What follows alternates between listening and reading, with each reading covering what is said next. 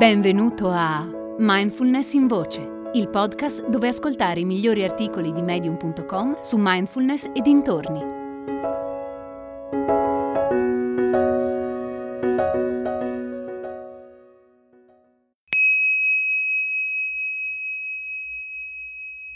Vuoi diventare un professionista della relazione d'aiuto con competenze di mindfulness? Partecipa anche tu al corso di formazione triennale in Core Counseling, approccio olistico e metodo esperienziale, con la guida di formatori esperti. Contattaci su movimente.it. Per un mondo migliore a partire da te.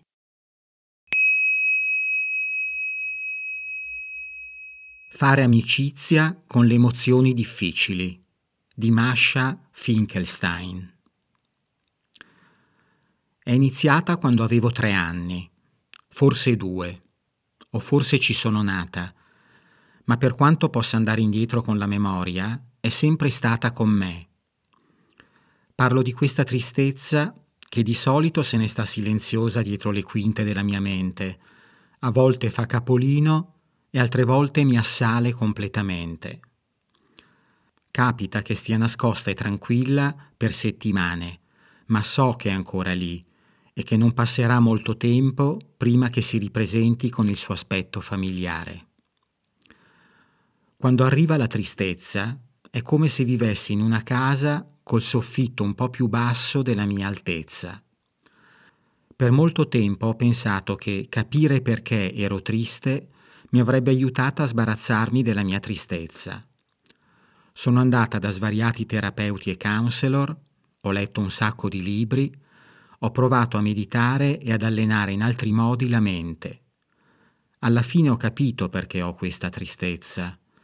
È figlia di emozioni irrisolte della mia infanzia che non ho mai voluto indagare, miste a nostalgia e a un senso di solitudine che ogni tanto arriva e poi se ne va. In ogni caso, capire perché ero triste non ha cambiato nulla. La mia tristezza è sempre lì, è ancora una parte di me a cui ormai mi sono abituata. A volte, quando la tristezza mi assale, le persone se ne accorgono e mi si avvicinano. Mi chiedono c'è qualcosa che non va? Oppure tutto bene? Prima di conoscere a fondo la mia tristezza, di solito rispondevo tutto bene, grazie, e rimanevo pure un po' seccata dal fatto che me lo avessero chiesto. Col passare degli anni, però, la mia risposta è cambiata.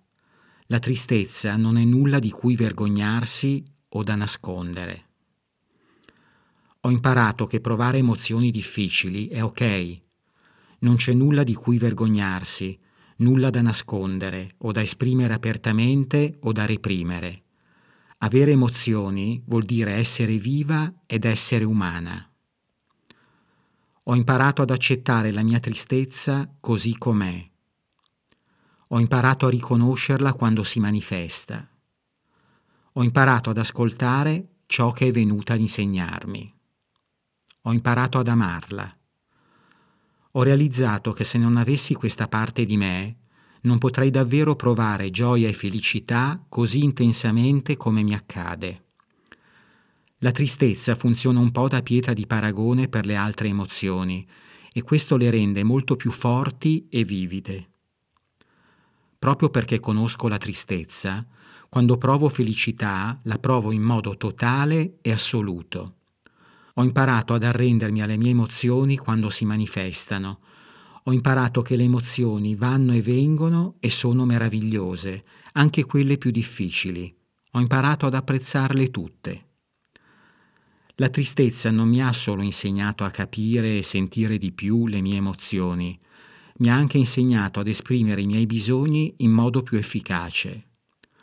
Ogni volta che mi viene a trovare, la tristezza indossa una maschera diversa.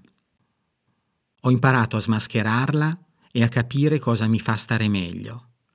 A volte, quando mi sento triste, ciò di cui ho bisogno è allontanarmi da tutto e da tutti e stare un po' con me stessa, altre volte è esattamente l'opposto e quello che mi aiuta è stare in mezzo alla gente. A volte è un abbraccio, a volte è sorseggiare qualcosa. Ultimamente, quando qualcuno mi chiede cosa c'è che non va, rispondo grazie per avermelo chiesto. Sono triste. A volte mi capita, ma non preoccuparti, tra un po' passa. Mi farebbe bene un abbraccio. Hai ascoltato Mindfulness in Voce, il podcast di Mindfulness Bergamo, www.mindfulnessbergamo.net.